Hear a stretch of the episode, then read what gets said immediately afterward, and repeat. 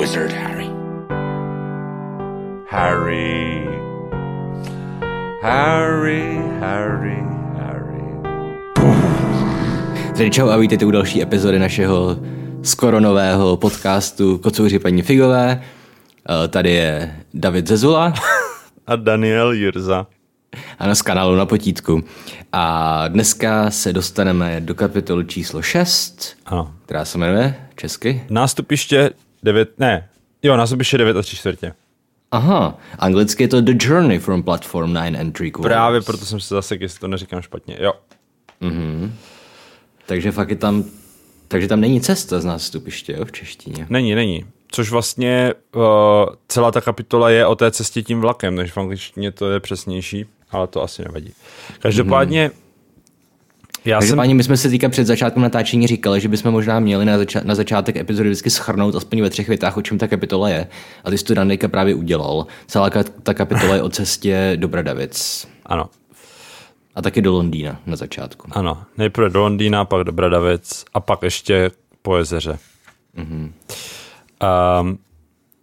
Já jsem to dneska četl tu kapitolu, udělal jsem si poznámky a u spousty poznámek jsem si napsal, že se chci podívat, jak to je přeložený, a samozřejmě jsem neměl čas to udělat, každopádně až se k tomu dostaneme, tak to je jedno, prostě až se k tomu dostaneme, tak si to přeložíme. Dobře. Než začneme, tak já mám jednu eratu zase. Jak se skloňuje? Jedno erata? Mám jedno eratum. Jednoho erata mám. Dobře. To byl nějaký hokejista, ne? To možný. Erat. Dělal chyby pořád, viď? Mhm. Dobře.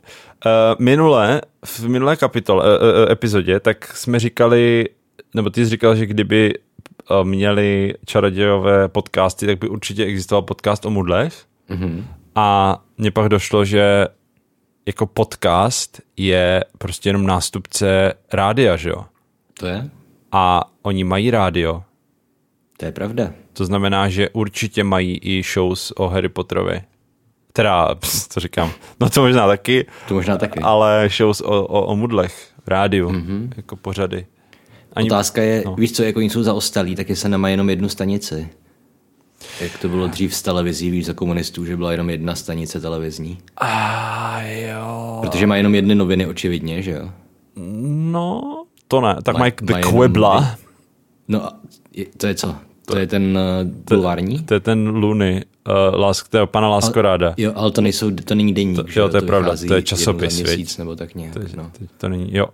No asi mají jenom jedny noviny a nevím, jestli máme víc stanic a to, co poslouchá paní Weasleyová, tak je to www, něco Wizarding Wireless.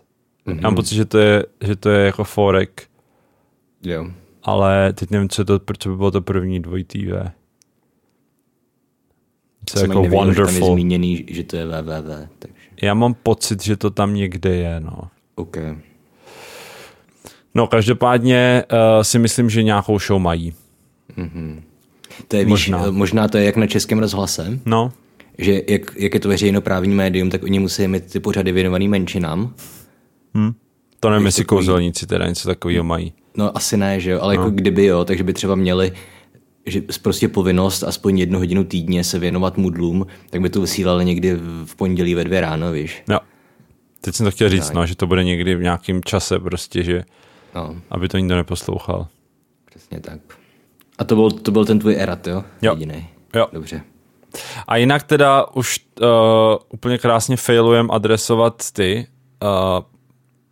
komentáře našich posluchačů. Je tam vždycky spoustu úplně skvělých a já na to neodepisuju s tím, že si říkám, to je super, o tom se pobavíme na podcastu.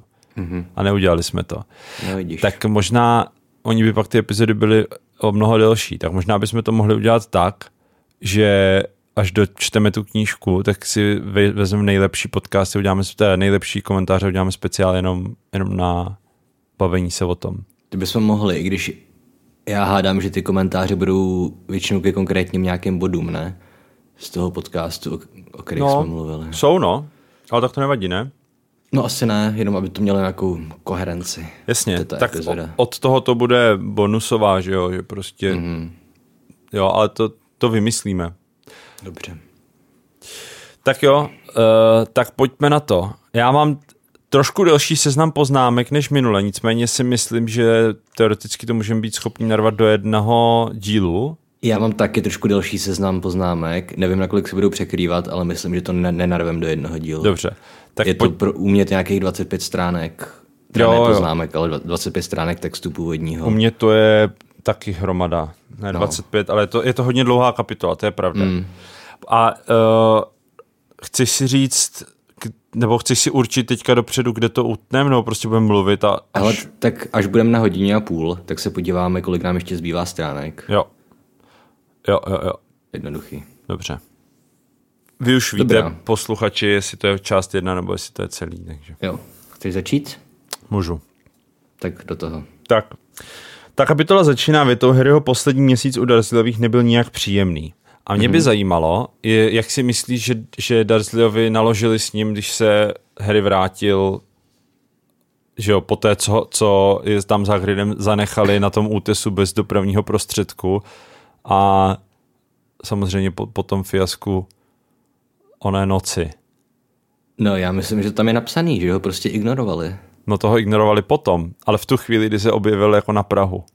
Myslíš, že ho prostě, že řekli, tady seš, tak pojď. Tak jako oni ho nezmlátili, že? Protože se ho báli.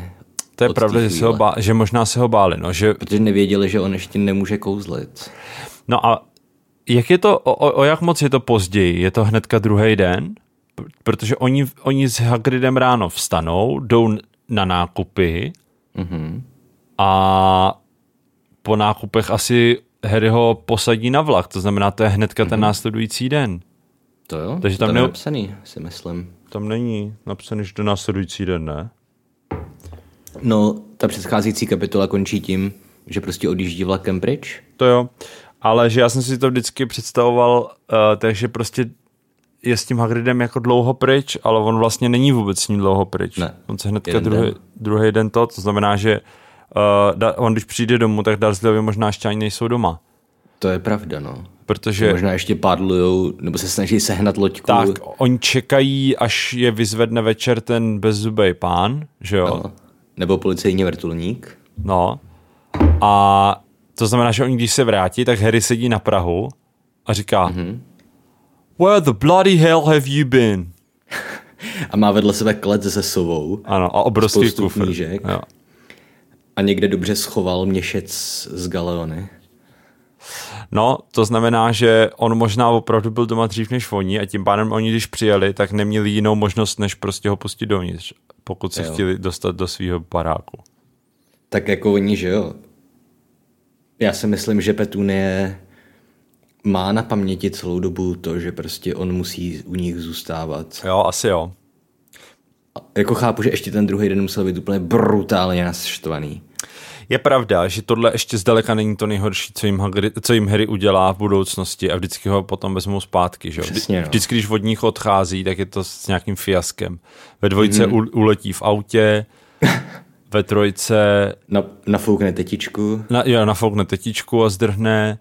Ve čtyřce, no už nevím, to je jedno, prostě... Ve čtyřce dvojčata Weasleyovi způsobí Dudleymu, že mu napuchne jazyk. Jo, ano, máš pravdu, ano. V pětce vlastně je pošlou na tu výstavu těch trávníků nebo na co, takže to je jediný... To je v pohodě celkem. To je docela v pohodě, no. A poslední šestka, tam přijde Brumbal. A napadá je. Jo, skleničkou z whisky je mlátí do hlavy. Ale ono se tam pak vlastně nevrátí. To je poslední léto, ne? Jo, asi ne. Nebo v sedmičce tam ještě je. Vlastně. Já si myslím, že se ještě potkají nějak. Jo, v sedmičce tam ještě vlastně na začátku je, poněvadž oni je stěhují Dursleyovi, že jo? Dursleyovi se stěhují do bezpečí. Tím to končí. To je to poslední léto, že Dursleyovi se stěhují do bezpečí a pak tam letí 7 potrů. Jo. No, takže... si myslím, že tohle vlastně ještě není tak hrozný, máš pravdu. Jo. No jako furt prasečí ocas není úplně... No, tomu prasečímu ocasku se dostaneme, no.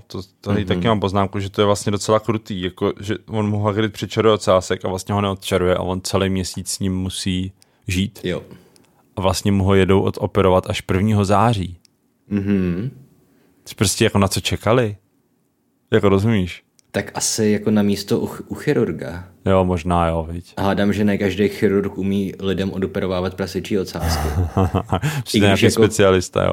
I když jako já nevím, že ocas asi není úplně problém odříznout. Já si myslím, že ocásek nebude nic to, že jsou horší věci, které lidem narostou a musí je chirurgové odřezávat. No to rozhodně. A jako radši bych asi byl, kdyby mi narostl prasečí ocas, než ta moje rozdrcená kostrč, no. No vidíš. Když už se pohybujeme v těchto prostorách. Hmm. No, dobře, pak další můj bod, to já mám jenom takový zamyšlení, že oni ho vlastně začnou ignorovat a předtím ho nenáviděli, že jo, byli na něj hnusný a jo. Že vlastně ignorace je horší než nenávist, že jo. Že nenávist je pořád ještě nějaká forma všímání si, třeba děti, že jo, když jsou ve škole, tak když tě někdo šikanuje, tak to není tak hrozný, jako když tě všichni ignorujou. To je mnohem jako víc depresivní, než když tě šikanujou. Takže si myslím, že to musí být pro Harryho hrozně těžký, že jo? Protože oni doteďka ho nenáviděli a ve chvíli, kdy on zjistil, že je něčím výjimečný a že je prostě skvělej, tak oni ho začnou ignorovat. Což si myslím, že pro malýho kluka musí být jako hodně těžký, i když to jsou lidi, který on nemá rád. Já si myslím, že on jak je tam naznačený, že ten měsíc prostě strávil ve svém pokoji študováním čarodějnických knih a hraním si s Hedvikou a že jako úplně nelitoval, že nemůže prostě sedět v obyváku a dívat se s Dursleyovejma na zprávy. Možná ne, že nemůže sedět s Dursleyovejma, ale myslím si, že to rozhodně není jako veselý dětství. Bejt měsíc jako zrovna nemyslím si, že by nějak trpěl tady ten měsíc Harry. Že v něm dobré pocity vysoce převažovaly nad tím, že ho ignorují Dursleyové, který stejně nenáviděl. Dobře. No. Já si to asi nedovedu představit, no. Jako ignorace si myslím, že tě mrzí od někoho, koho si nějak vážíš, nebo komu nějak vzhlížíš, nebo koho považuješ za kamaráda. Ale asi když tě ignoruje někdo, kdo tě nesnáší, jako ty nesnášíš, tak myslím, že to je výhra v podstatě. Jo, asi jo, může být, no. No, já na první stránce mám jenom poznámku, vyloženě otázka, kterou můžeme přeskočit, nebo to je vystříhnout, ale jestli víš, kdo je ta Hedvika, po které pojmenoval sovu, je to někde v Pottermoru vysvětlený? Není, nevím, je to možný, každopádně jsem si taky našel Hedvika, jenom teda význam toho jména. Ale povídej teda, odkud je Hedvika. Ne, já se tě ptám. Je takhle. Jakožto autority v oblasti Pottermore. Aha. Nevím. Tohle zrovna nevím. Nevím, jestli to tam je nebo není. Ale tak mi řekni, co znamená Hedvika, protože to taky nevím. Hedvika je vítězná bojovnice, což mi přijde krutě ironické. S ohledem na osud Hedviky? No. To je pravda, no. A to je z nějakých severských jazyků, ne? Němčiny. Z germánských. Jo. Je to ze slov head a wig a jedno je bojovnice a druhý je něco na ten způsob. Tak to je nějaká protogermánština, ne? Jo. To s němčinou nemá nic společného. Tak promiň, protogermánština. Jo. Jako held je hrdina, ale head, wig, Victory, Jiglaupšon, nevím. Dobrá, zajímavý. To jsem se chtěl jenom zeptat, ale pokud... Ale z těch jmen tam bude ještě spoustu jiných, takže tam to bude ještě zajímavý. Hedvig to zní jako, že má kravatu na hlavě, paruku na hlavě, že? Hedwig. Asi ano, Hedwig. Asi bys to četlo stejně hlavně. Angličtině. Dobrá. Máš ještě něco... Na prvních dvou stranách, který máme každý jinak. Já nevím, a potom další moje poznámka je, když Harry jde za Vernonem, strýcem Vernonem. Tak to máme podobný, tak začni. A on vlastně Vernona poprosí, jestli by ho odvezl do Londýna a Vernon s tím nemá vůbec žádný problém. A on až potom později řekne, že kdyby tam nejeli, tak ho nevezme, ale to si myslím, že je potom až v zápalu později, když se jako rozčertí, ale v tu chvíli si myslím, že odpovídá prostě upřímně, že s tím jako nemá problém. A tady jsem si napsal, že jako opět tady máme ukázku toho, že Vernon je asi víc neutrální než ta Petunie, jakože že ta nenávist k Harrymu tak vlastně pramení z Petunie, že a Vernon vlastně jenom je na Petunie straně. Mm-hmm. Víš to, jak jsme se o tom bavili už několikrát. Jo. A že tady je zase taková jenom mikroukázka toho, že Vernon jako s tím nemá problém. A dokonce no, já nevím, proč jsi tak ale jistý tím, že jako nevěděl v tu chvíli, že stejně jedou do Londýna, protože mluví o zítřku. On má přece Vernon plnou hlavu toho, že zítra jedou jeho synovi řezat voces. To asi jo, ale i tak... Jako takhle. Pravda je, že on byl tam stejně asi vzal, že jo? No jasně, tak jako vzal. Já si to tady čtu teďka. A jako celkově, že on prostě vůbec nějak nevystartuje, potom později je hrozně alergický na všechno, protože mi přijde, že postava strýce Vernona se jako mění. Mm-hmm. A nevím, jestli to je, že se mění prostě s tím, že Harry roste a je víc a víc jako odmlouvá, nebo co já vím. Ale přijde mi, že tady prostě v té první knížce je víc takovej neutrální. Mm. Samozřejmě je pořád ani řve, ale není to tak hrozný, jo? A přece jenom je aspoň do nějaký míry komický, na rozdíl od Petunie, mi přijde. Mm. Víš, jak zatlouká ty hřebíky tím toustovým chlebem a ty věci. To taky, no. A nemyslím komický v tom stylu, jak to dělá Rowlingová, je tlustý, takže je škaredej, takže je hloupej. Ale jako, že se člověku přesko zasmějí toho, co dělá. Jo, určitě. Mm. Třeba hnedka v další větě, když říká, mám to anglicky, ale to je divný, že do kouzelnické školy jezdíte vlakem. Všechny kouzelné koberce praskly, nebo jak, nevím, jak je to přeložení do češtiny. Píchly. Což mimochodem, to je dobrá poznámka. A jak jsem teďka ten anarchokapitalista přesvědčený, tak my potom ve 4. díle zjistíme, že zakázali kouzelný koberce. Jo.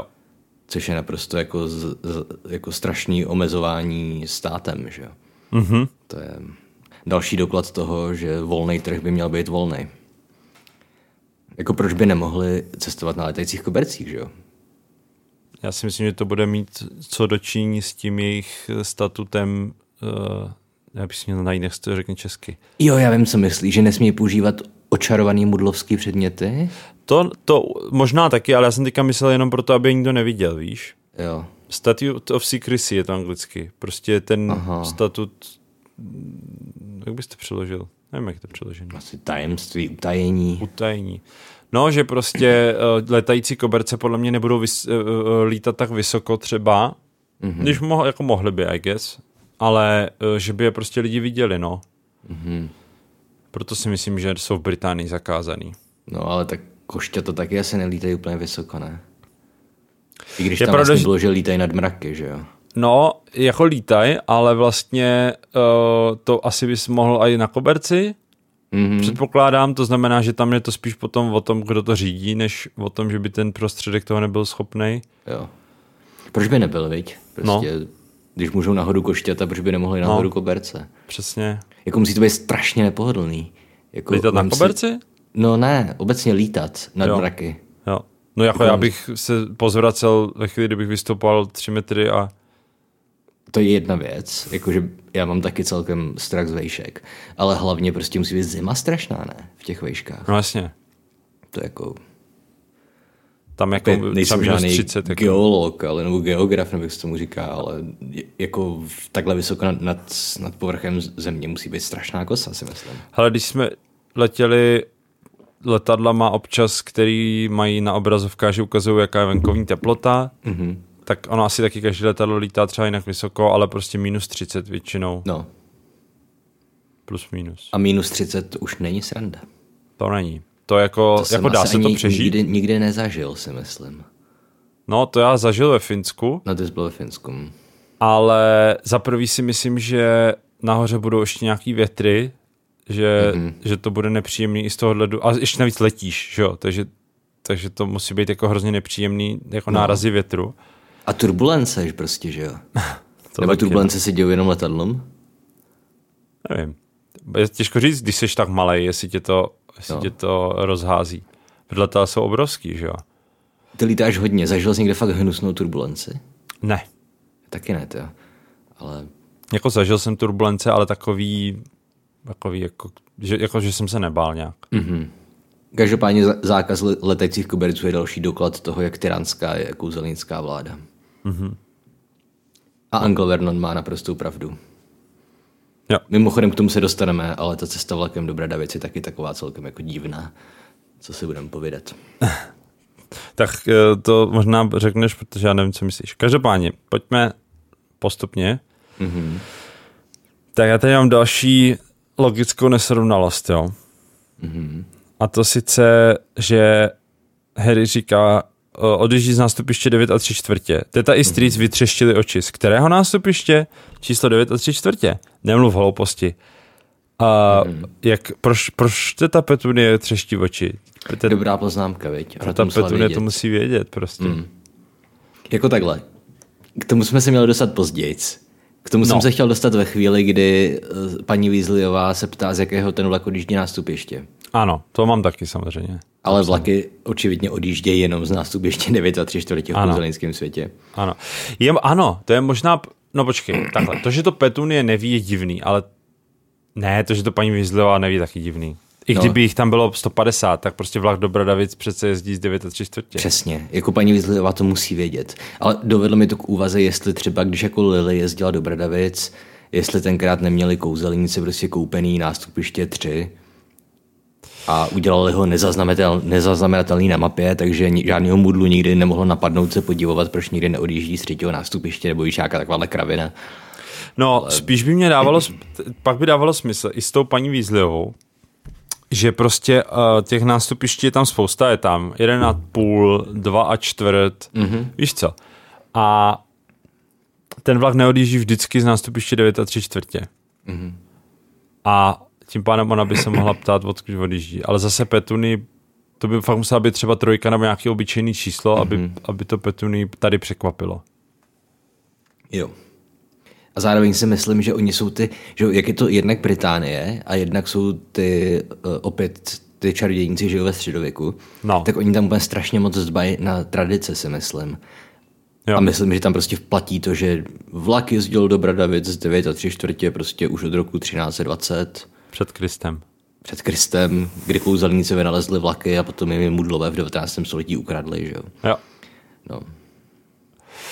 Mimochodem na Hero Hero psal náš hrdina, že byli Keltové v Británii v tom roce 300 něco před Kristem, když tam založil pan Ollivander svůj obchod, takže určitě tam už byla kultura a uměli psát, myslím, že tam psal.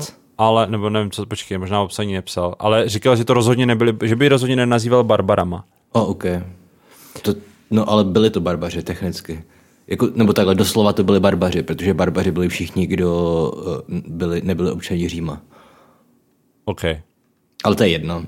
Ale dobře, nevěděl jsem, že v té době už byla nějaká vyspělejší kultura v Británii, takže to je... A co jsem řekl, Vikinzi nebo Keltové? Keltové si říkal. Dobrý. Vikingové se tam dostali už o mnoho později. Právě, teďka nechci kecat. Teďka si to rozkliknu. Keltové. A ti psát uměli. Aha. Na keramice jsou dochované nápisy. OK. Hustý. A říká, že za divochyby je neoznačoval. Tak to je dobře, možná něco jiného. Dobře, to je pravda. Za divochyby je taky asi neoznačil. No. Pokud uměli psát, očividně. Což to jsem netušil vůbec, to je zajímavá informace. Ty jsi to věděl, anglicky? Ne. Protože když se vezmeš u nás, prostě jsme neuměli psát až do 9. století, že jo? Nebo opět nevím, jestli nějaký naši předkové to uměli. Nás jsme to jenom zapomněli. Možná. No dobře, tak jo. Tak... No dospěli jsme k něčemu. Omlouváme se za střih mimochodem. No... Jo, s těma nástupištěma, no tak podle mě to je jenom blbý psaní. Jako myslím si, že to, že paní Weasleyová to neví, je absurdní. Hele, mě ještě tady u té paní Weasleyové, teďka trošku předbíháme, ale já si to tam ještě vysvětluju tak, že ona se ptá třeba toho Rona, víš, nebo někoho, že ho jako zkouší. Sice to je blbost a myslím si, že to nesedí do jeho charakteru, ale jako teoreticky si myslím, že by se to tak klidně dalo číst. Ne. Tahle scéna má jedinou interpretaci.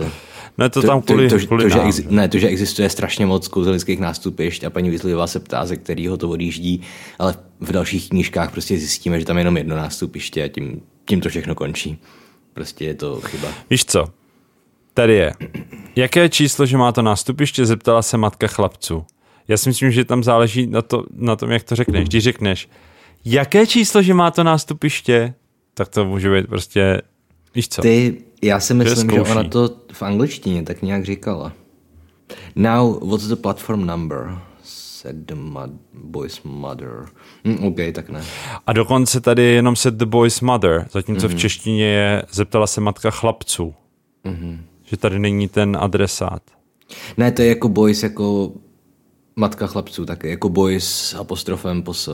No. Jo, takhle. Aha, jo, takže by to fungovalo i v češtině, protože já v češtině jsem to pochopil tak, že matka se ptá těch chlapců. Zeptala se matka koho? Chlapců. Je takhle, ne. Jo, takže akorát v češtině to má dvojí význam. Jako to chlapců odkazuje k tomu, že on viděl ty kluky. Já to chápu. Jako v té angličtině to je jednoznačný, zatímco v té češtině to může být dvojznačný. Jo. Dobře, no. Tak ale to jsme předběhli. Mm-hmm. Já mám další poznámku. Mm-hmm. Mám, že Harry se na zítří probudil v 5 hodin ráno a tím spí... A můžeš si říct, dobře, tak vstal prostě příliš brzy. Ale pak je tady, že o 2 hodiny později už... 2 hodiny na to už Harryho velký těžký kufr naložili do auta. Znamená, oni v 7 odjíždějí. Jo? Mm-hmm. A na nástupiště, teda na nádraží King's Cross přijedou o 10:30. Okay. Oni jedou 3,5 hodiny. Z předměstí Londýna do Londýna. Jako takhle, proč vůbec jezdí autem do Londýna? Já jsem nikdy nebyl v Londýně, ale tam se jako nedá úplně jezdit autem, ne? Dá. Fakt? Dá se. Tak to je už třeba jako v Berlíně vůbec. Tam prostě autem nemá smysl jezdit do města. Ale... Jako dá se jezdit v Londýně autem, jakože není to jak v Olomouci, že bys měl celý centrum uzavřený. Ale spíš nechápu prostě, co jim trvá tak dlouho, no. Z předměstí do centra 3,5 hodiny, no, tak asi špatná doprava. No a nebo ještě, jako tady je to prostě jenom zkratkovitě řečený, protože on říká blá, blá, blá a pak už jen přecházel po místnosti a čekal, až Dursleyovi stanou. A pak pokračuje 2 hodiny na to. Takže to může být, že oni nejdřív vstali a tím vstaním se může myslet i třeba snídaně, víš co, jako kdo ví, jak to je prostě. Jo. Jako takhle, já jsem se taky podtrhl, ale mám tady jenom poznámku, že ano, Rowlingová rozhodně není ranní ptáče. Protože opět, jako, já nevím, já když se vzbudím v 5 ráno, tak si řeknu, jej, mám prostě, můžu se ještě zahrát fifu, než půjdu do práce. Jo, a jako moje myšlenka není, chtěl bych znova usnout. tak to já jo, teda, ale... OK, dobře, no. No, dobře, co tam máš dál? Jako s tím Dudleym v nemocnici... Ale tvoje máma je primářka. Ano. Kdyby tam přivezli rodiče 11letý dítě s prasečím ocasem, nemyslíš, že by se to nějak řešilo? To je pravda, veď? Jako, že by buď volali nějaký paranormální jevy, nebo nějakého profesora prostě biologie, protože prostě lidem většinou nerostou prasečí ocasy, že jo? Jako chápu nějaké lékařské tajemství a tak. Ale... No... Jako těžko říct, jak by se k tomu postavili, taky to může být nějaká soukromá klinika prostě a může to být jako... To asi jo, jako, ale víš, že... jak jako stejně ty doktoři mají nějakou povinnost. Jako já vím od otce, otec je ředitel školy, že jo, a on říkal, že má něco jako nahlašovací povinnost. No to jo. Že, jako že musí jiného, zavolat policajty prostě, pokud má podezření, že dítě je týraný nebo něco v tom smyslu. Mm-hmm.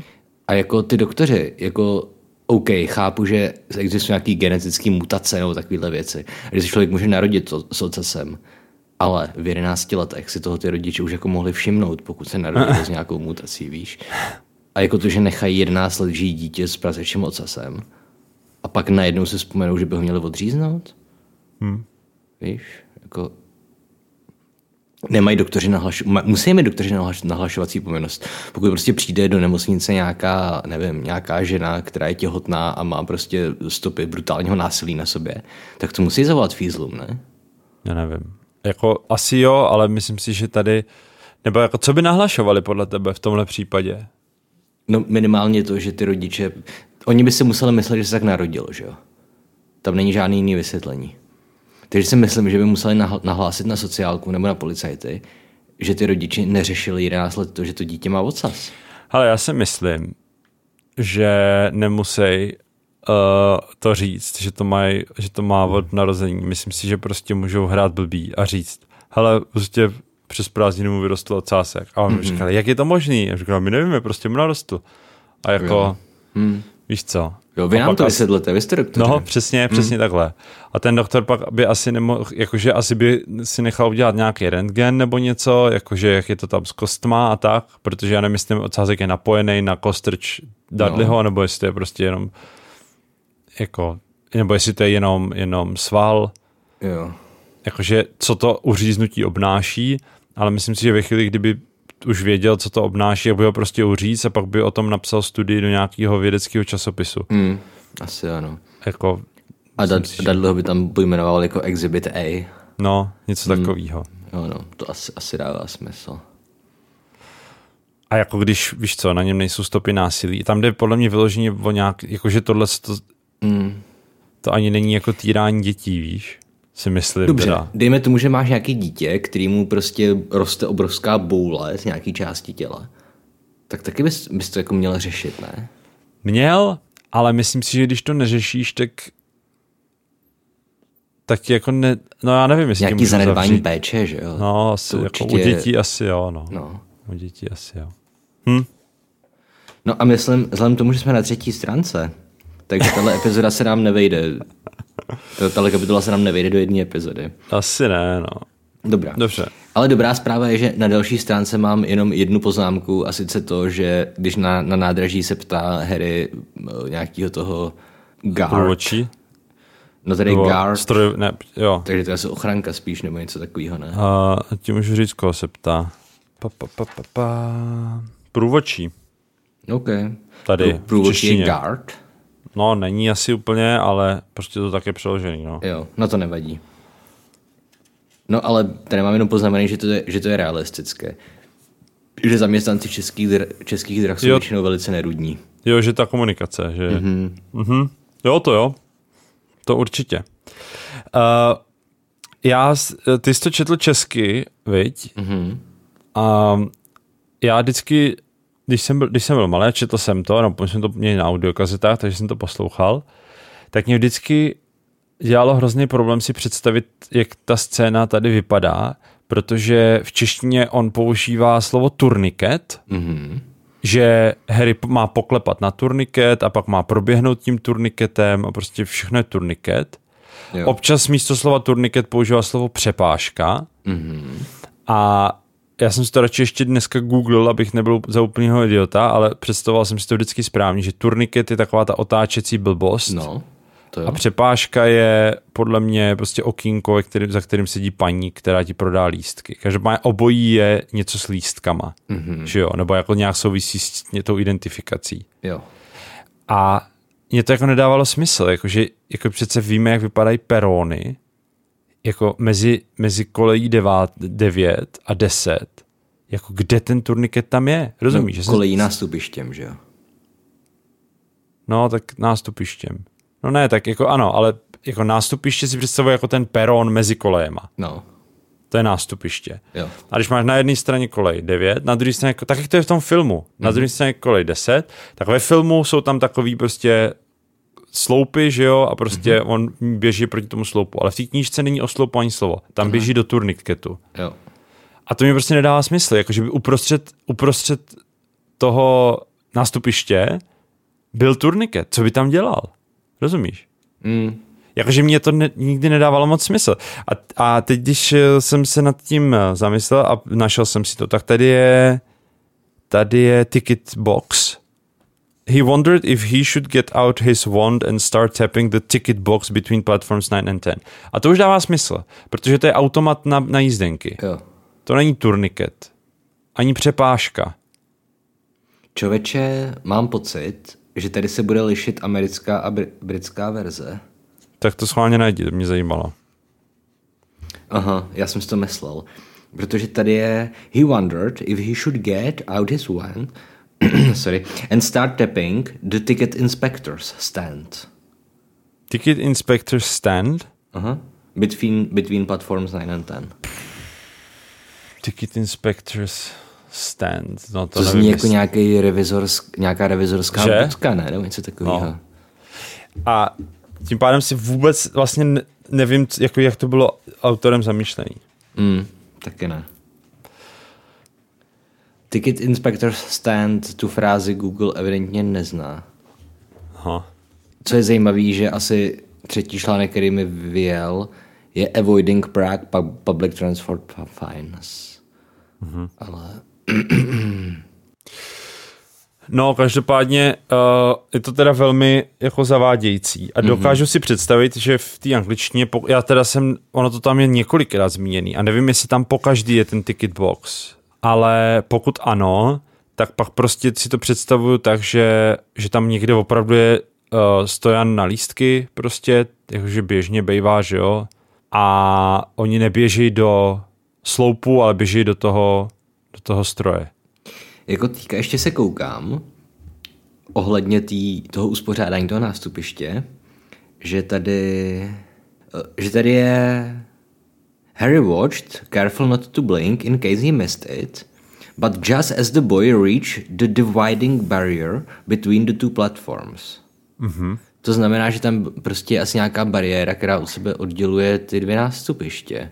A já hnedka na to navážu, kousek pod tím je Now the third brother was walking briskly towards the ticket barrier. Takže tady máme spojený té bariéry s tím ticket. Ale v mý verzi je jenom toward the barrier. No, není tam ticket. To je vtipný ty rozdíly mezi americkou a britskou verzí. To teda.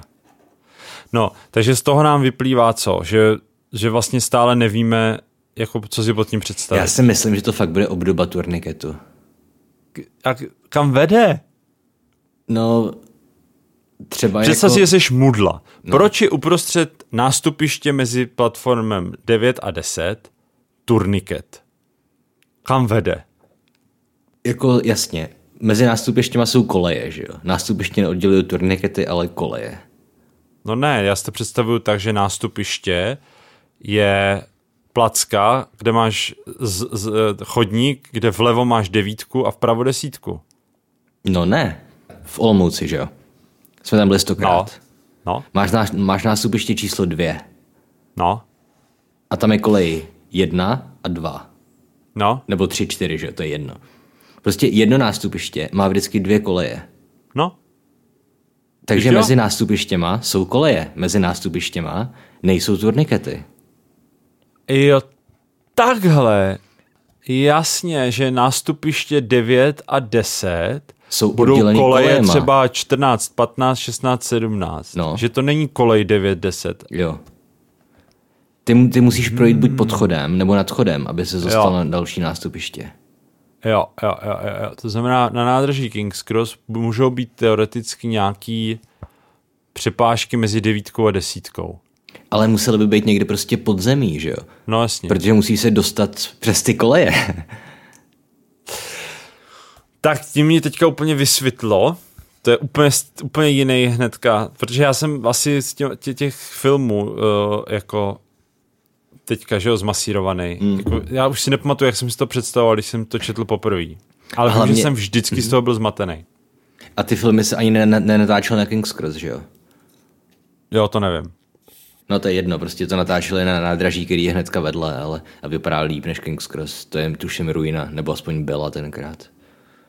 Hele, já už to asi vidím. Já si tady googlím King's Cross a nevím, jestli to vidím správně, ale on totiž tím, že King's Cross vypadá, že je konečná stanice, tak ty koleje všechny tam končí.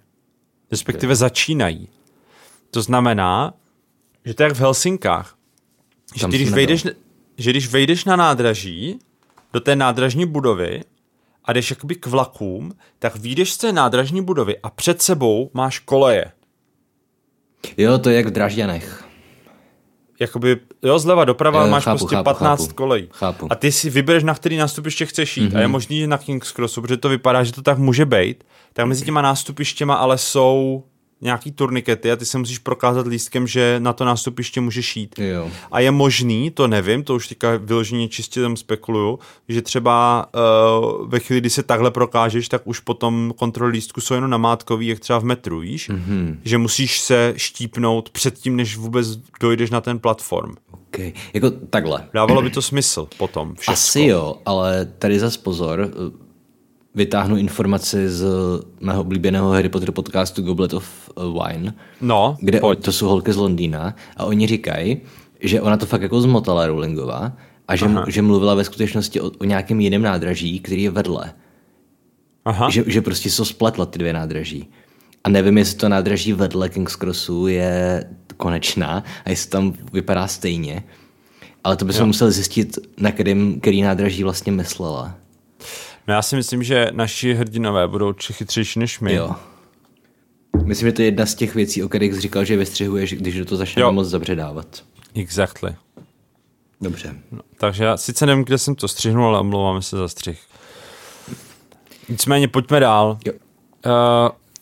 Pak tady mám na téhle stránce ještě poznámku, když teda, že dvojčata paní Weasleyovou si z ní dělají srandu, že neví, který je který. Tak v angličtině řekne jeden z nich: Honestly, woman, you call yourself our mother. No. Jak je to přeložení, to honestly woman, to je geniální. Prosím tě, to si říkáš naše matka? No, a kde je to woman? Není. Prosím tě, ženská, to si říkáš naše matka? Jo. To je pravda, to by tam se hezky vešlo i v té češtině. Jo. Ale já ještě předtím mám, jak jsme se bavili teda o tom, že paní Weasleyová neví, jaký to má číslo, tak ještě druhá věta, která mně přijde, že v češtině funguje paradoxně líp než v angličtině. V angličtině ona Harry vlastně se poprvé otočí, protože slyší, že paní Weasleyová říká packed with muggles, of course. Mm. Nebo ona to říká britskou angličtinou. Každopádně tohleto je jakoby úryvek z toho, co říká, že jo? Mm-hmm. A my nevíme, co říkala předtím, ale z té věty nějak logicky vyplývá, že mluví o tom tady, že jo? Že prostě prochází tím nástupištěm nebo nádražím a říká... Já jsem to pochopil tak, že mluví o nějaký situaci, kterou řešil její manžel v práci. Že prostě nějaký kouzelník opilej v hospodě nechal stancovat stoly and the pap was packed with muggles. OK, tak to bys pochopil stejně jako překladatel, který napsal, samozřejmě tam bylo plno mudlů, čímž to vlastně jako víme tady z toho prostředí a zasadí to do nějakého jiného, který my nevíme. Jo. Ale v té angličtině je tam jenom packed with muggles, of course. Aha. A já jsem si vždycky myslel, že mluví o tom, jako že jdou tím nástupištěm a ona to komentuje, víš? To mi nedává smysl, protože samozřejmě, že to bude plný mudlu. No jasně, nedává. Já jsem si myslel, že to je blbost, ale jo, když to jako pochopíš takhle, jak jsi to pochopil, tak pak to dává smysl. Mm-hmm. A jako, ale ona hnedka v další větě neví, jaký je to nástupiště, takže já si jako upřímně myslím, že Rowlingová tohle prostě myslela jako nástupiště, že je plný modlů. OK, je to možný. Ale je pravda, že se to dá číst jinak a tím pádem jako... Zajímavý. Máš pravdu, že to má dvě legitimní čtení. Protože jedno to, co jsem říkal já a to, jak to pochopil překladatel, ale druhý je to, že ona prostě ví, že je nesmí vidět a ví, že prostě musí zmizet a je tam všude plno mudlu. OK, máš pravdu.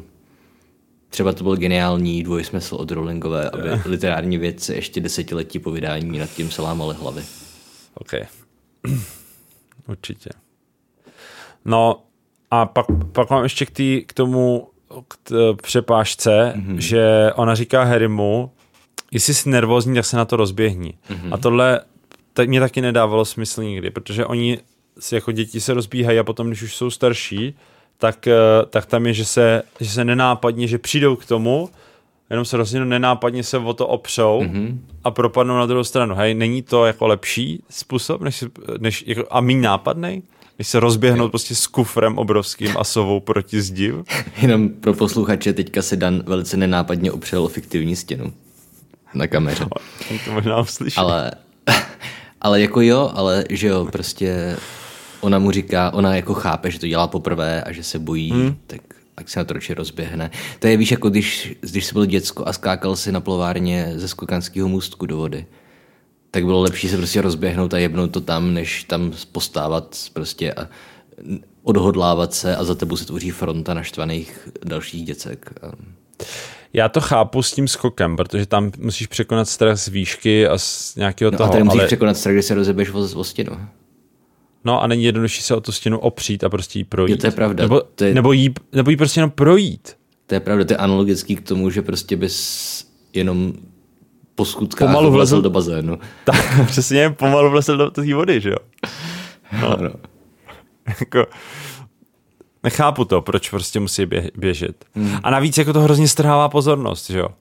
Ve chvíli, kdy se ti prostě malý děcko se sovou začne běhat po nástupišti, tak prostě okamžitě na sebe strhne pozornost, to mi říkej.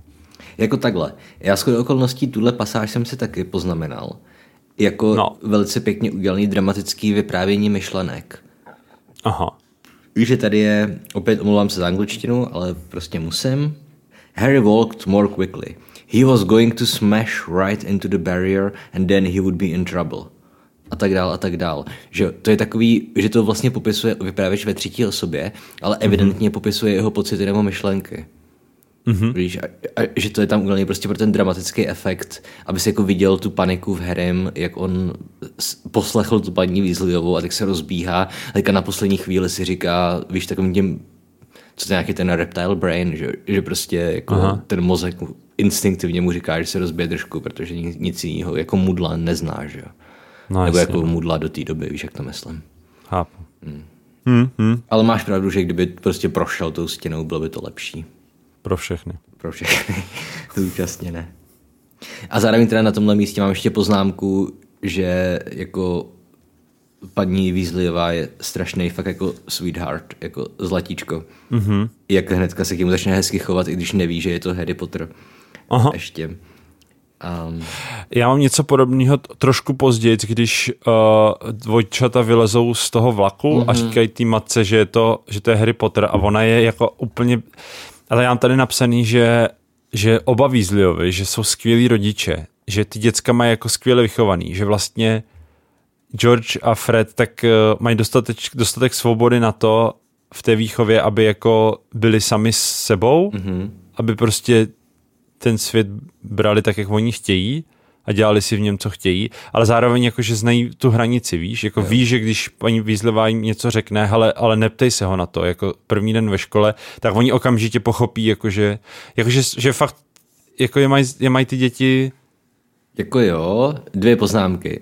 Za první, co udělá Ron, když sedí s Harrym v kupé, už předbíháme, ale je to, že prostě začne vyptávat, jestli se pamatuje na to, jak ho Voldemort. Ale jak, že jo? On se snaží přece koukat se z okna a dělá, že jakože nic a jako já to je něco jiného, si myslím. A já teďka ani tak nemluvím, to jsou pořád děcka, že jo? Jasně. Ron je prostě 11letý dítě. Pak tady moje další poznámka, že třeba dvojčata, protože já mám staršího bráchu, ty máš taky staršího bráchu, tak nevím jak ty, ale já vždycky on byl ten starší, že? Vždycky on byl ten moudřejší a pak o 2 roky později zjistíš, že ale jako jestli byl tak chytrý jako já teď, nebo tak dospělý jako já teď, tak vlastně vůbec nebyl, že? Ale zase v tu chvíli o 2 roky. A vždycky jsem ty dvojčata bral jako, že ty jsou ty Ronovi starší dvojčata a prostě moudřejší a tak, ale oni jsou taky hrozní jako, že jo, teenageři v tuhle chvíli. Jim jsou prostě 13letý kluci. A... jim teprve začíná puberta. Objevují kouzlo masturbace. No, právě. A takže to jsem tím nechtěl úplně naznačovat teďka, ale vůbec vlastně nevím, kam jsem s tím směřoval. Ale jakože, že to jsou děcka, takže to, že se Harryho zeptají potom, to si myslím, že je v pořádku, ale spíš jenom ta interakce s té paní Weasleyové s těma dětskama všema, navíc je tam sama, tak jednak to, co jsi říkal ty, a i potom tady vlastně, když oni se potkají zpátky před tím vlakem, tak mně přijde, že úplně krásně vykresluje je jako rodinu. Že prostě jsou jako dobrá rodina. bezpečná, dobře vychovaná, dobře zvládnutá. Jo, to je pravda. Jako celá ta rodina je hnedka ze začátku ukázaná, jak jsou všichni strašně v pohodě. Že opět, ty dvojčata vlastně pomůžou Harrymu naložit kufr do vlaku. Jo. Opět, aniž by věděli, že on je Harry Potter. Přesně, jako mohli přejít prostě kolem. No. Jasně, no. Jako mám některé kritické poznámky k Weasleyovým i v této kapitole. Měj to v paměti, že jsem jako měl trošku námitky vůči tomu, jak má skvěle vychovaný nebo tak, ale nebo jak skvěle vychovává, tak ne, jak má skvěle vychovaný.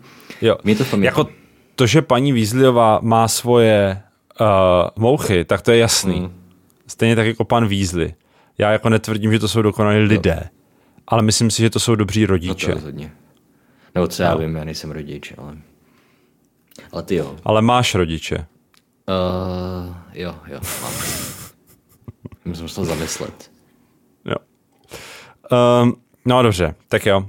Pojďme ale teda zpátky, zase jsme předběhli trochu. Možná takhle zvládneme celou kapitolu, protože tak protkáváme dneska.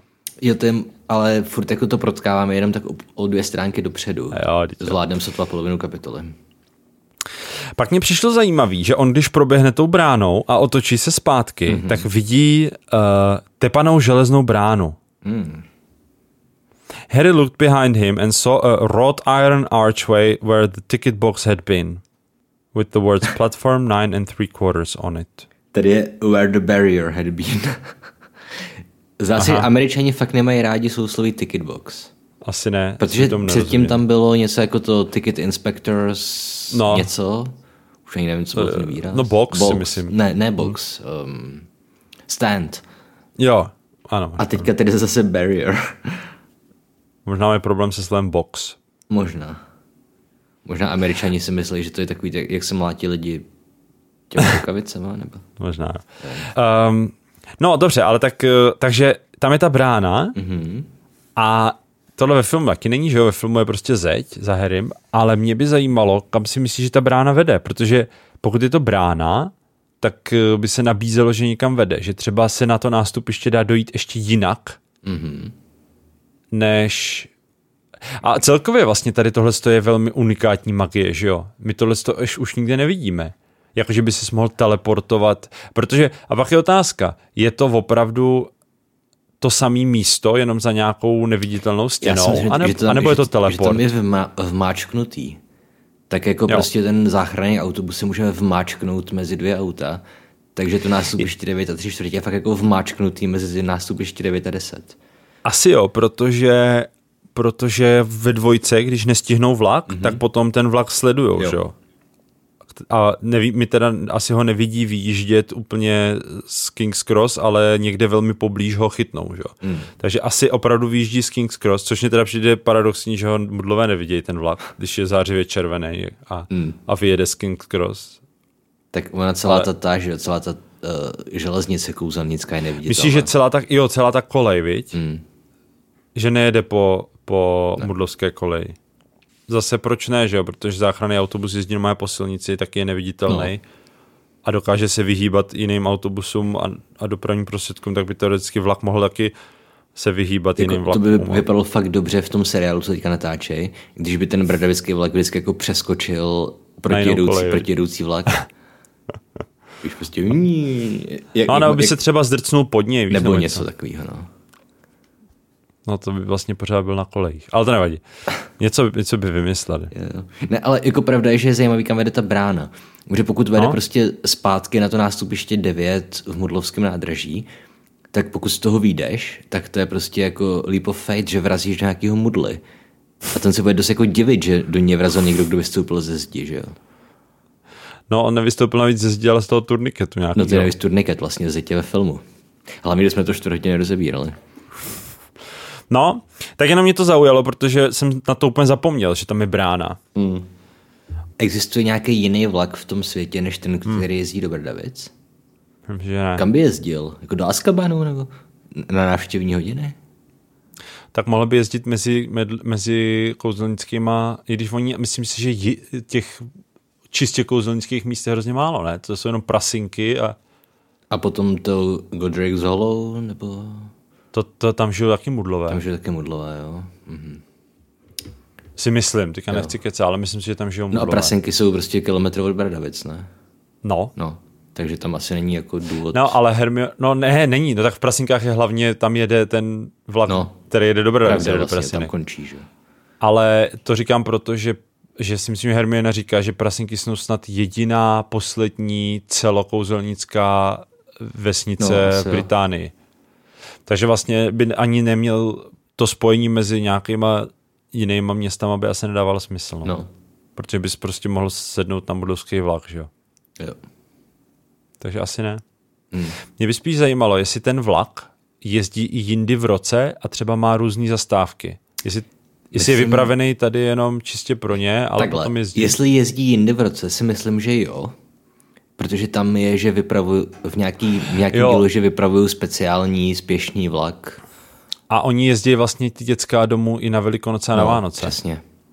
Vlakem. Ale jestli staví jinde, na to jsem se taky chtěl zeptat.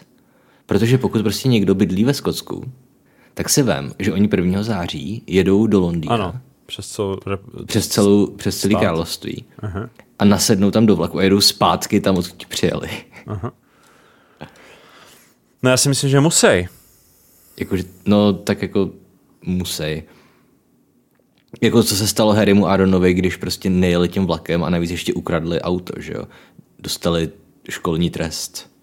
No, ale hlavně... Byl by pro ten vlak bradavický takový problém udělat ještě 3-4 zastávky po cestě.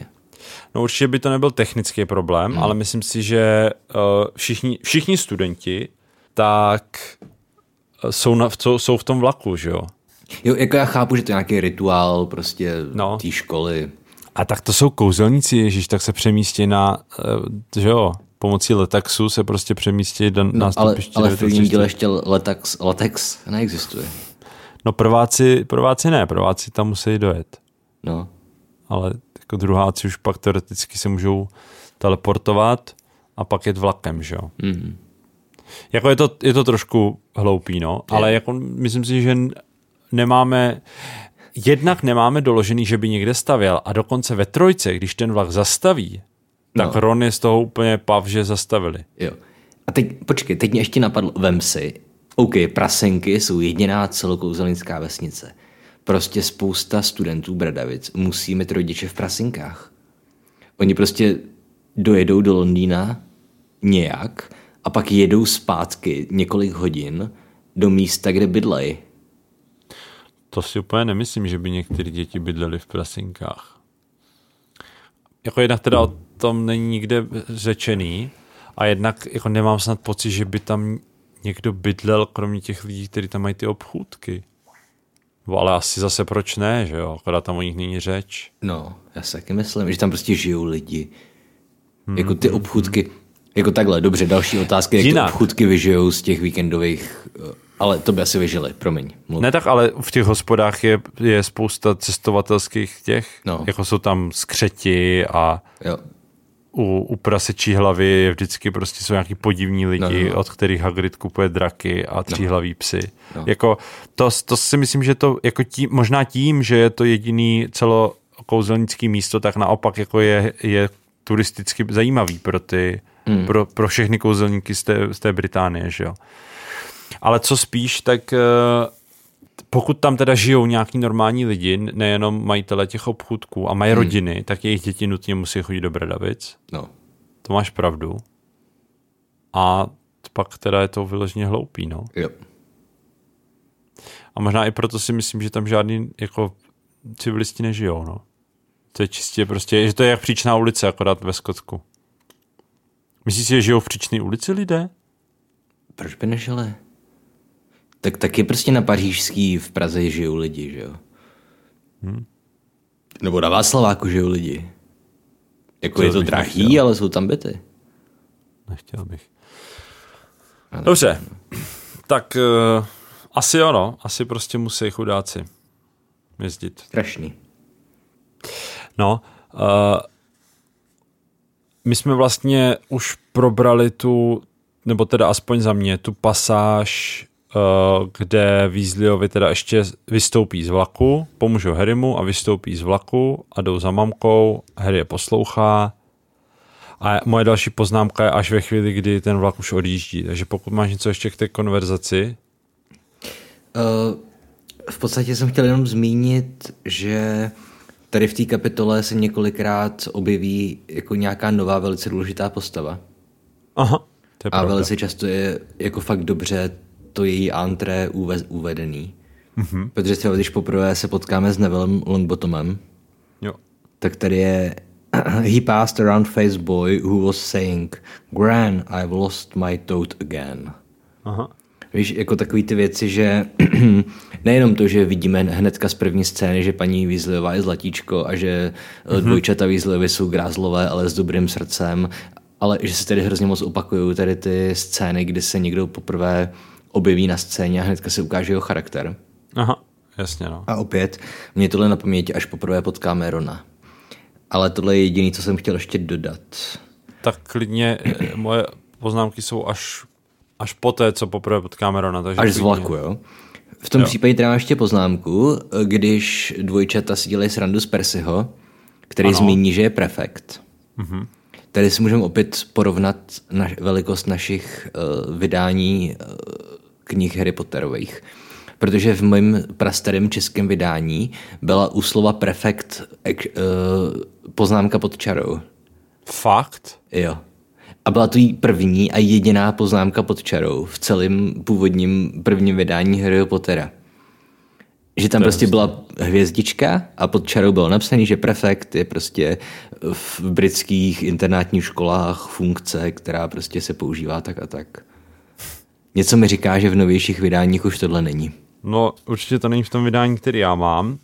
A hlavně si to ani nepamatuju, a to jsme knížku měli, že by to tam bylo. Tak otázka je, jestli jste taky měli to první vydání. Ty jsi přece jenom jiná generace než já. Takže... No jednak nejsem a jednak my jsme tu knížku kupovali jako hnedka ještě předtím, než no možná už byla na trhu dvojka, možná jedničku a dvojku jsme kupovali dohromady, ale myslím si, že to možná to bude, možná to mohlo být nějaký dotisk, no, těžko říct. Mm. Dobře. Tady to jsem jenom chtěl poznamenat, že to je opět další z mých, jak to říct, poznámek jakožto člověka, který vlastní původní první české vydání. Aha. A už ho máš? Ne, ale teďka, že v pátek jedu k tobě, nebo dole to myšle, tak ho vezmu, že budu mít auto. Super. Protože to já budu chtít důkazy. Tak ty si můžeš navymýšlet takovýhle věcí spoustu. Že? Jako, já jsem ty knížky jako dítě četl tolikrát, že si je fakt jako pamatuju v podstatě slovo. Tam nejde o to, že bych tě podezříval z toho, jestli to pamatuješ blbě, ale spíš tě podezřívám z toho, jestli si to nevymýšlíš. To je velice hloupé. Dobře. Vymýšlet si něco, na co existují tištěný důkazy. No, ale ke kterým nikdo nemá přístup už v dnešní době, kromě tebe. Jo, člověk si může vymýšlet, že prostě jsem včera potkal toho člověka a on mi řekl tohle. Ale nemůže si vymýšlet, že v nějaký knížce je napsaný něco, co tam není napsaný. A mimochodem mezi hrdinama máme jednoho, který to vydání má, protože postoval nějakou fotku o nějaký předchozí epizody, kterou jsme natáčeli. Jo, to je pěkný. Takže existuje někdo stejně starý jako my. To je hustý. To ano. Jsem myslel, že jsme nejstarší žijící exempláři na planetě. Teda, který používají věci jako je Hero Hero a YouTube a Discord. Jo. Ale dobře. Tak. Máš ještě něco?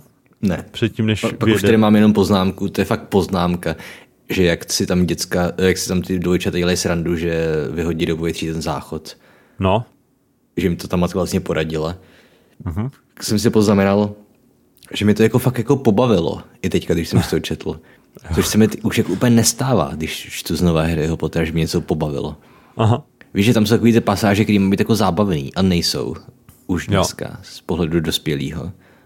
Ale jak potom říkají Ginny, když se loučí, že ji pošlou záchrový prkínko, tak jsem se pak jako uchechtnul. Hádám jako možná poprvé za četbu ve svých 30 letech. Jo. Takže, ale jinak se můžeme v klidu přesunout do vlaku. Jo, takže vlak odjíždí z nástupiště a já jsem si tady napsal, že vlastně Harry se hrozně těší a je takový jakože mezi kouzelníkama hrozně jako natěšený, ale pro ty děti, zvlášť pro Rona třeba, který jede poprvé, který celý život vyrůstají v milující rodině, mají prostě hezký dětství, tak to musí být jako docela traumatizující.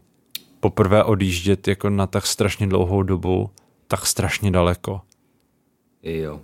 A být jako bez rodičů, víš? Nebo třeba ne úplně traumatizující, ale jako hrozně... Myslím si, že v té knižce to jako je úplně přejitý, protože my to vidíme očima Harryho, který se tam strašně těší, který prostě konečně jako je mezi svýma. A taky vidíme Ginny, která úplně strašně moc chce jet. No ale chce, protože je to malý děcko, že jo? Mm-hmm. Ale jako pak, když ve chvíli, když to je reálný, tak to je úplně o ničem jiným přece. Mm. To je jak prostě, když chceš někde na návštěvě a tvoje dítě tam chce zůstat. U strejdy. Jo. Jako samozřejmě, že v tu chvíli chce, ale za půl hodiny by začal plakat, že chce za maminkou. Že? Mm. To je prostě, víš, že pro ty děti, který vlastně mají šťastný dětství, nejsou traumatizovaný a navíc vyrůstají v kouzelnické rodině, tak tohle musí být hrozně traumatizující jako zážitek. Mm. Já si myslím, že to je takový jako namixovaný. Že oni se jako taky strašně těší, že pojedou do té školy, kde většinou umře několik studentů za rok. Dobře, a oni ještě nechápou chvíli koncept smrti v těch 11 letech. Víš co, možná v tuhle chvíli jsou ještě natěšený, ale myslím si, že je divný, minimálně je divný, že Ron za celou dobu tak prostě se mu nestýská po mamince třeba. Zvlášť, když se mu po ní stýská ještě potom v 7. díle, viď? No. Prostě je vidět, že je z milující rodiny, no. Jako takhle, já se taky neumím úplně představit, že bych v 11 letech na 10 měsíců odešel od rodičů. Ale na druhou stranu takhle to funguje dost často. Ale ne v 11. Myslím si, že děcka odcházejí, aspoň v Čechách, děcka odcházejí nejdřív na internát. A to je v 15. A to ještě jenom na týden, hele, ne na 10 měsíců. Takhle. Opět, sorry, že budu mluvit o sobě, no, ale možná víš, že jsem jako děcko byl, že jsem hrál ping-pong, no, a byl jsem doslova jako talentovaný. No. A já jsem byl jedinej z těch, jako dejme tomu, nejlepších 10 v Čechách, který nežili ve středisku. Všichni ostatní jako nejlepší hráči v dětské kategorii byli v těch tréninkových střediscích, kde oni fakt jako žili v nějakém městě nebo v nějakém středisku, kde byly soustředěný děti, ze kterých si měli vychovat budoucí prostě olympionice, a oni viděli rodiče prostě jednou za měsíc. A mě tam rodiče prostě nedali s tím, že jako chtěli, abych byl doma, a zároveň mi tím jako v podstatě zničili pingpongovou kariéru, protože jsem nemohl trénovat s těma nejlepšíma. Takže jsou takový případy. To je smutný, no. Že teda mě líto těch dětí. Mě taky. Jako zpět, já jsem tenkrát byl samozřejmě strašně nasranej, že mi tam rodiče nepustili, protože jsem chtěl vyhrávat. No. Ale jako zpětně samozřejmě, že jsem rád, že mi tam nepustili. Ale všechny ty ostatní děti tam prostě chodily. Když si představit, jaká bys byl zrůda, kdybys tam byl? No dovedu. Prostě by ze mě vyrost profesionální stolní tenista. V tuhle chvíli už bych končil s kariérou. Byl bych zraněný, neměl bych žádný vzdělání. Tenisový loket, no. A jako úspěšně bych se uchlastal, no. Ale prostě nemyslím si, že to je něco tak neobvyklého. No a hlavně já jsem chtěl ještě říct, že v Británii to není neobvyklý, protože tam tady tyhle ty školy prostě jsou. Jako vlastně celý ten koncept Bradavice tak je postavený na britském modelu škol. No právě. Těch internátních škol. Jo. Že tak to stříhal, nedávno jsem dělal to video na toho Ishigura, to Never Let Me Go, to je úplně stejný princip, že jo? No, jo. Takže... Jo, ne, já netvrdím, že to není neslíchané, to vůbec, ale to nic nemění na tom, že si myslím, že pro ty děti to musí být traumatizující. Do nějaký míry asi, jo. Nebo ne třeba úplně traumatizující, ale prostě je složitý, no, nebo těžký. Nevím. A pořád jako... je tam ten interval časový, jako myslím si, že něco jiného je vidět rodiče jednou za měsíc a něco jiného je vidět jednou za rok. Za 3 měsíce. Kde oni mají Vánoce a Velikonoce. No, až na to, že Ron moc ne, že jo. To je druhá věc, k tomu se můžeme dostat.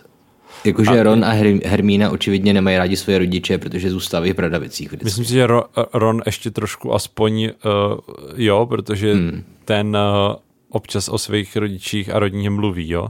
Ale Hermiona, to je úplně nejhorší dcera, jakou si mohli její rodiče přát. Zrádkyně prostě. Jasně. Hermínu zachránil akorát v těch filmech, kdy tam je ta dojemná scéna, jak nechá svoje rodiče v posledním díle zapomenout na ní. To je v knížce taky. Není. To tam je nevidíš, to ona to jim řekne. Jo, ano. Ale v tom filmu to vidíš. Jo, tak to jo.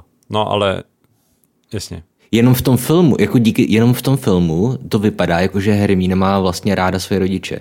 Ale v té knize tam prostě oni neexistují. Jo, já jsem je nechal zapomenout, nazdar. Přesně. Jo.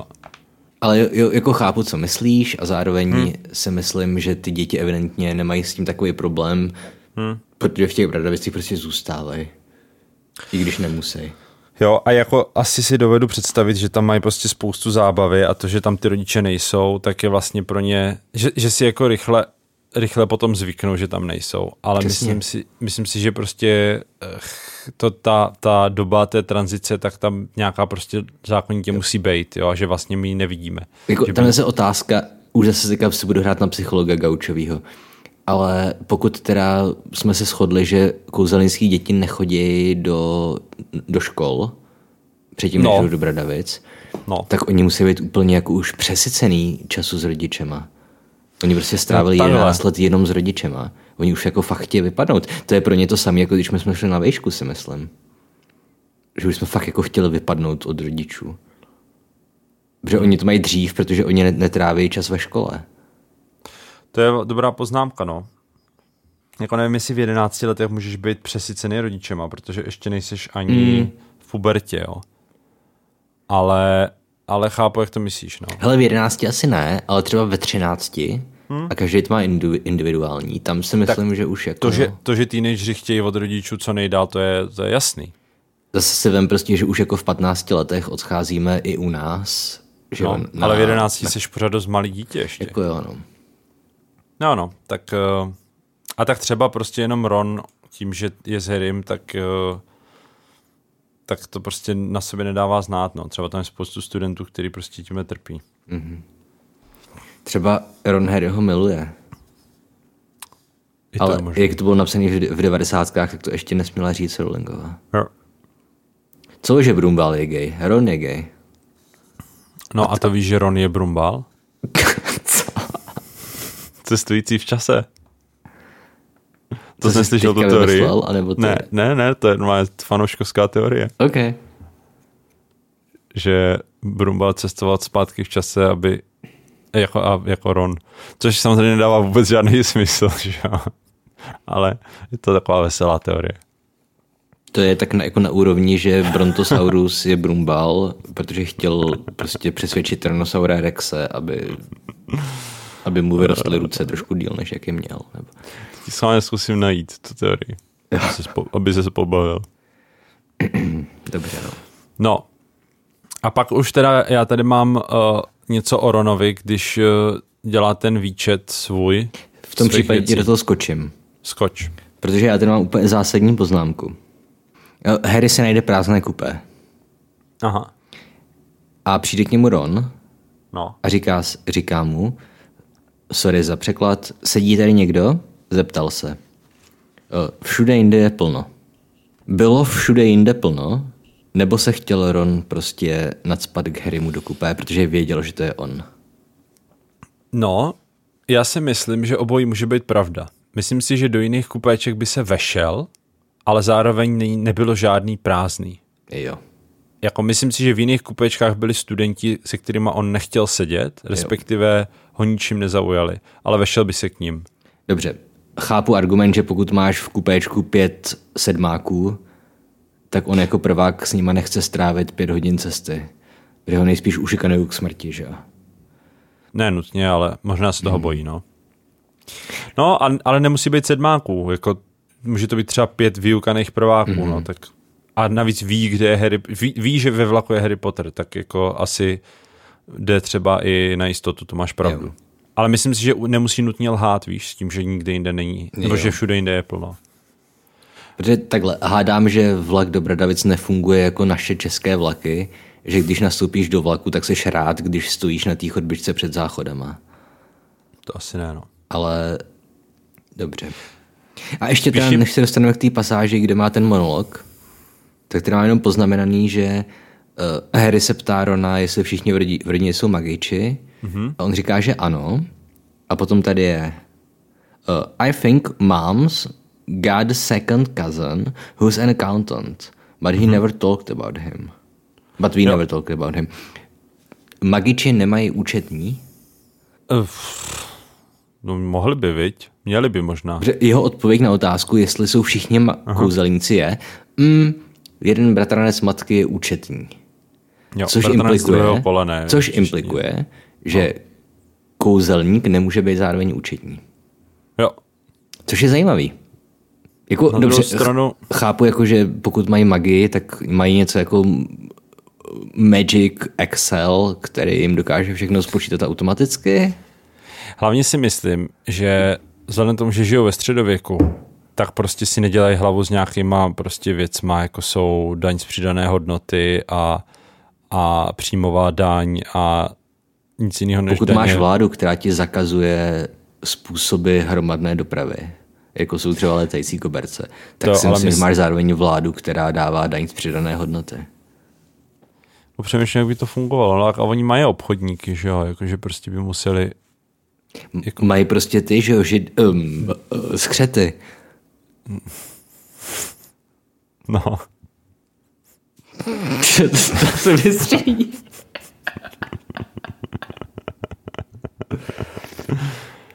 Nemusí. No mají skřety, no, který jsou prostě u Gringotových a to jsou asi ty jediný účetní. Který, já si totiž myslím, že to bude, jako já nevím samozřejmě, ale myslím si, že to může být třeba zjednodušený. Možná, že ten bratranec z druhého kolena je skřet. No já jsem si to hledal, respektive takhle. Samozřejmě nějaký fanoušek udělal... fanfici, kde mají romanci skřeti s kouzelníkama. Weasleyovský strom. Jo. A tam je napsaný, že tady tenhle bratranec z druhého kolena je moták. Mm-hmm. Že vlastně jeho rodiče jsou kouzelníci a vzal si mudlovku. Mm-hmm. Ale že to je moták a stal se účetním. No ale nevím, no jako je možný, že třeba účetnický práce tak dělají jenom Gringotovi, víš? Že to mají takový jako zjednodušený systém, že třeba když jsi podnikatel, tak se prostě musíš zaregistrovat na ministerstvu, svoje peníze prostě dáváš bance a to účetnictví tak ti dělá banka, jako to, že ti třeba strhne daně a tak. Mm-hmm. Dobře, v tom případě jsem se rozhodl interpretovat tu pasáž, že bratranec paní Weasleyové je skřet. Je skřet, dobře. Protože to není kouzelník v tom případě, že oni používají to slovo wizard jenom pro lidský kouzelníky, jestli to správně chápu. To jo, anebo to tak můžeš interpretovat tak, že je opravdu mudla. Ale já jsem se rozhodl, že to skřet. Je tak. Dobře. Protože opět, pokud bychom říkali, že účetní, pokud odpověď na otázku, jestli jsou všichni v rodině účetní, tak negace té otázky by byla, že jeden můj bratranec je účetní. Kouzelník. Bože, už bychom měli skončit. Já si myslím, že ti rozumím. Jo, ty mi rozumíš. Prostě pokud otázka zní, jsou všichni členové vaší rodiny kouzelníci a odpověď je, jeden můj bratranec je účetní, tak to znamená, že ten účetní není kouzelník a nemusíš dodávat, že jeden můj bratranec je mudla, pracuje jako účetní. To znamená, že kouzelníci nemají účetní. Jo. Takže jsem se rozhodl, že její bratranec je skřet. Dobře. No a jak by to bylo, kdyby všichni v rodině byli účetní a jeden nebyl? Znamená to, že je kouzelník? Hele, když spadne strom a nikdo ho neslyší, vydal ten strom nějaký zvuk? Když padal. Takže chceš skončit tím rodovým monologem, jo? Jo. Dobře. Já mám tady jenom jednu jedinou věc. A to sice, že Ron má hulku po Charliem. Mhm. A tady si vzpomeň na to, jak jsem říkal, že Weasleyové jsou dobrý rodiče. Hlavně, že Percy dostal novou sovu. A že Percy je prefekt. No. Ty věříš na odměňování dětí dárkama za to, že něčeho dosáhnou? Za studijní výkony? Uh-huh. Jo, věřím. Okay, no, tak to samozřejmě neměli by být jako nad míru a neměli by být moc často, ale myslím si, že když se někdo stane prefektem, tak si zaslouží Na úkor toho, že Ron má hulku, která se ho nevybrala, takže s ní evidentně nemůže podávat dobrý výkony. Oni aktivně znemožňují Ronovi, aby se z něj stal dobrý kouzelník. A namísto toho dají Percymu prostě domácího mazlíčka. Jako, vem si, prostě, kdyby tvoje rodiče tvýmu bratrovi prostě koupili mravenečníka a tebe by místo na vysokou školu prostě poslali na pracák. Protože už nemají na to, aby ti zaplatili vysokou školu.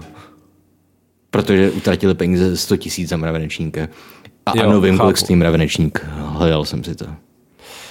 Chápu, jak to myslíš. Na druhou stranu... Myslím, že hodnota nový sovy a nový hulky je stejná. Jo, to asi ano. Že měli spíš Ronovi koupit hulku. Prostě. Jo. A Percy mu prostě poplácat po zádech a říct, ale ty to přece neděláš kvůli nám, ty to děláš kvůli sobě. Jo, tak jako to je asi pravda, no. Ale úplně teda bych to... Jako chápu, jak to myslíš a asi je to problematický, ale jakoby v této konkrétní situaci, ale jako to, že ho odměňujou za to, že má studijní výkon nějaký dobrý, tak to si myslím, že jako neodsuzují. Jo, ale ne na úkor jiných dětí a jejich esenciálních potřeb. Jo, ok, to je good point. Mě spíš tady k tomu, že Ron má hulku po Charlie, by mě zajímalo, jakou hulku má teda Charlie, protože všichni ostatní kouzelníci, hulku, kterou si koupili u Ollivandera, tak mají do té doby, než se jim zničí. Mm-hmm. Ale ta hulka, kterou má Ron, tak je v pořádku. No, jako leze z té hulky žíně jednorožce. No skoro. Ale jako funguje, že jo? Ona potom ve dvojce se zlomí. Mm-hmm. Já udělám teďka Pottermore, jo? No, Charlie, když odešel do Bulharska starat se o draky, tak se tam spřátelil s jedním čínským ohňoocasým drakem a on mu zemřel v náručích, protože oni se velice milovali a Charlie mu věroval srdce a z té blány si nechal u, jak se jmenoval, Grigorovič, ten bulharský vědce, tak z té blány toho jeho milovaného draka se nechal vyrobit svoji vlastní hulku, která byla úplně okamžitě, jako se s ní strašně spřátelil, protože prostě měli vazbu mezi sebou s tím drakem, už když byl naživu. A ta hulka byla ještě daleko lepší, než ta, kterou koupil od Ollivandera, protože tam prostě byla ta skutečná vazba mezi tím drakem a jeho srdečním blánou a Charliem. Takže Charlie prostě tu hulku, kterou měl od Ollivandera, už nepotřeboval, takže ji nechal Ronovi. Myslím, že jsem právě vytvořil mnohem lepší Pottermore, než který kdy vytvořila Rowlingová. Omlouvám se za svoji neskromnost. No, to je jedna varianta, jak to mohlo být. A druhá, že když odcházel do té Číny za tím drakem, aby se spolu milovali, tak mu na celnici tu hulku zabavili, že už je moc opoužívaná, víš? Jo, tak jako znáš čínský celníky, že jo? No právě. No neznáš, já je znám. Mě zabavili pivo už asi 2krát na letišti. No tak tím pádem je to jasný. No. Řekli mu, že prostě si musí koupit novou. Mm-hmm. Ale tvoje teorie je asi lepší. Já taky myslím, že to je takový političtější. Mm-hmm. No ale jenom tady k tomu jsem chtěl říct, k tomu monologu, který jsme asi měli vysvětlit, než jsme o něm začali mluvit. No, pojdej. Takže Ron vlastně říká o tom, že má 5 sourozenců a vypočítává tam, jak byli strašně úspěšný a jak on musí, jak se řekne česky, se jim vyrovnat. Jo. Že tady v tom jednom odstavci, což je celý Ronův monolog, v podstatě hnedka tady v tom jednom dlouhém odstavci se utvoří celý Ronův charakter, který nás bude provázet následujících 7 knížek. Jo, vlastně všechny Ronovy problémy budou plynout z toho, nebo vyplynout z toho, že on prostě musí dorůst na úroveň svých starších bratrů, kteří všichni byli něčím výjimečný. Musí je předčit nějak, nebo aspoň dohnat. A na jednu stranu si myslím, že to je pěkný, že ona takhle vlastně jako udělala ten foreshadowing toho, jak se bude vyvíjet Ronův charakter. Mm-hmm. Na druhou stranu si myslím, že to možná nemusela úplně jako vykecat ta Rowlingová. No, ale vem si, že z našeho pohledu to je vykecání, ale jako z pohledu člověka třeba, který to čte poprvé, tak on to neví, že to tak bude, že jo. No, myslíš, že to nějak jako škodí tomu příběhu? Že to tady vykecala? No, já si myslím, že prostě to mohla udržet trošku díl, že jsi to mohla jako, víš, takový to pravidlo show, don't tell. Jo. Ukaž, neříkej. Jo. Že prostě, víš, jsou tam momenty v těch dalších dílech, kde s tím fakt dobře pracuje.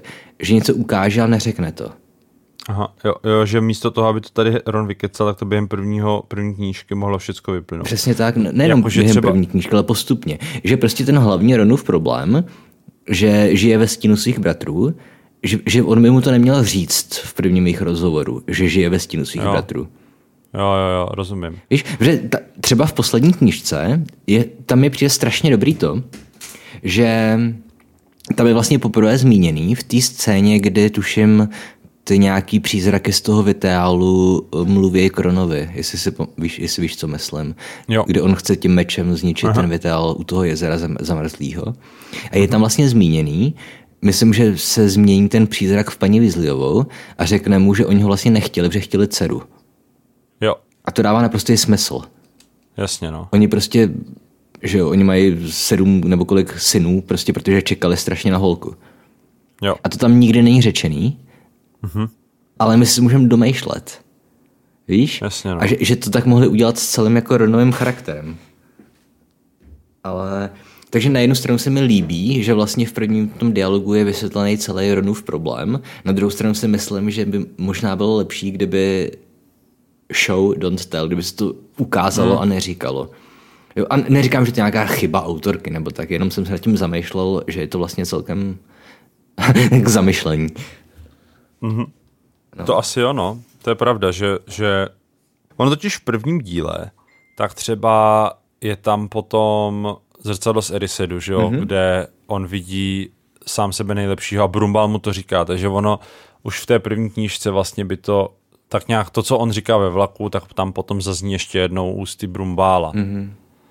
Že jo. No jasně, víš co, prostě ten Ron mohl prostě bez emocí říct, že má 5 starších bratrů a jak byl skvělý a nemusel hnedka odhalit, že jim závidí. Jasně. Ale my bychom odhalili, že jim závidí, až třeba v tom zrcadle z Erisedu nebo tak. A je pravda, že to by bylo asi zajímavější, už třeba jenom v rámci té první knížky, že jo? No, tak jo. Hele, mám je čas ještě ukončit. Nebo ještě máš něco? Poslední jenom tady k tomu, že mě to napadlo, když jsem si četl tady ten monolog a vlastně jak mně přijde hezký, že oni prostě od začátku si jako hrozně rozumí, a že Harry Ronovi všechno, co říká, tak mu věří prostě a že to tak jako they hit it off, víš co? Že to tak jako hnedka na první dobrou prostě sedne, protože si myslím, že takových přátelství je jako málo. Ale jako jde to, existujou, že jo? A že mi to přijde hrozně hezký, že třeba to jaký mají vztah s Hermionou, tak je úplně jako jiný, že jo? Že oni... Hermionu vlastně začnou mít rádi jenom proto, že ji zachránili. Jo. Ale ona je přitom pořád strašně otravná. Nějakou dobu. Ona potom ve výsledku tak je z nich nejvíc v pohodě a oni dva jsou otravní, že jo, potom až když jsou puberťáci třeba. Ale tady v tom prvním díle prostě Harry s Ronem jsou jako od začátku tak jako, že jim to věřím, prostě to přátelství, no. Jo, já taky. Každopádně asi jí taky přišla zpráva. No. Právě takhle. Errata na závěr. Mám si to přečíst nejdřív? Nemusíš. Já ti to řeknu. V prvním díle nebo v nějakém druhém díle, nebo kdy jsem zmiňoval, že jsem byl vždycky dobrý na vymýšlení názvu a že mě nemůže napadnout nic pro tenhle ten podcast. A řekl jsem, že jsem vymyslel název kapely Psy z kapsy, ve který jsem hrál. Aha. A teď mi píše náš kytarista, že to vymyslel on, že jsem to nevymyslel já. A má naprostou pravdu. Protože já jsem vlastně s tou kapelou začal hrát asi až půl roku potom, co ta kapela vznikla. Takže já jsem si naprosto neoprávněně přivlastnil autorství názvu kapely Psy z kapsy. Takže tímto se veřejně omlouvám Honzovi Mazákovi, zvanému Mazy, že on vymyslel název té kapely, která už 70 let neexistuje. Ale jako je to dobrá připomínka toho, že prostě paměť nás klame. A že občas říkáme naprostou kravinu. Takže je třeba možný, že prostě ten prefekt tam vůbec neměl poznámku pod čarou. Že jsem si to prostě domyslel a přesvědčil jsem sám sebe, že to je pravda. A tak to se dozvíme v příštím díle podcastu. Co se dozvíme? No, jo, to je pravda. Vlastně do té doby se podíváme. Tak jo. Takže Tady to dneska utneme, příště budeme pokračovat tím, že si Harry nakupuje sladkosti. Mm-hmm. K tomu mám spoustu poznámek. Já mám k tomu taky nějaký poznámky. Každopádně pro dnešek je to všecko. Pokud chcete slyšet až 5 epizod dopředu podcast, tak nás můžete podporovat na Hero Hero, kde ty epizody dáváme s měsíčním předstihem a za 5 Eček měsíčně máte přístup nejen k těm epizodám, ale i do Discordu, kde, což je vlastně taková chatovací místnost, kde prostě můžeme se na téma podcastu, ale i jiných Harry Potter věcí bavit. Jo. Takže jděte na herohero.co/kocouři a dejte odběr. Takže to byli David Zezula a Daniel Jurza z podcastu Na potítku, kteří ty. Počkej, ale to říkám jenom na úvod, tady tohle. No, já jsem to chtěl zopakovat. Tak dobře. Takže díky a nazdar. Nazdar.